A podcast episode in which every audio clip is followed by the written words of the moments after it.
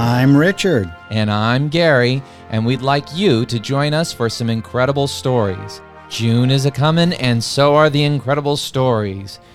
For the month of June, we're going to start out with a really incredible story about a cat named Homer and the incredible journey that he went on. Then, a story about Bob Caron, who was my friend. Bob uh, also was the tail gunner in the Enola Gay when it completed its historic atomic mission. After that, we're going to be talking about Anne Forrester, an accused witch who put a hex on nearby farmers. And then, yes, there will be another funny story to wrap up the month.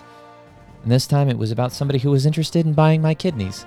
Kidneys available. Kidneys for sale, but not from me.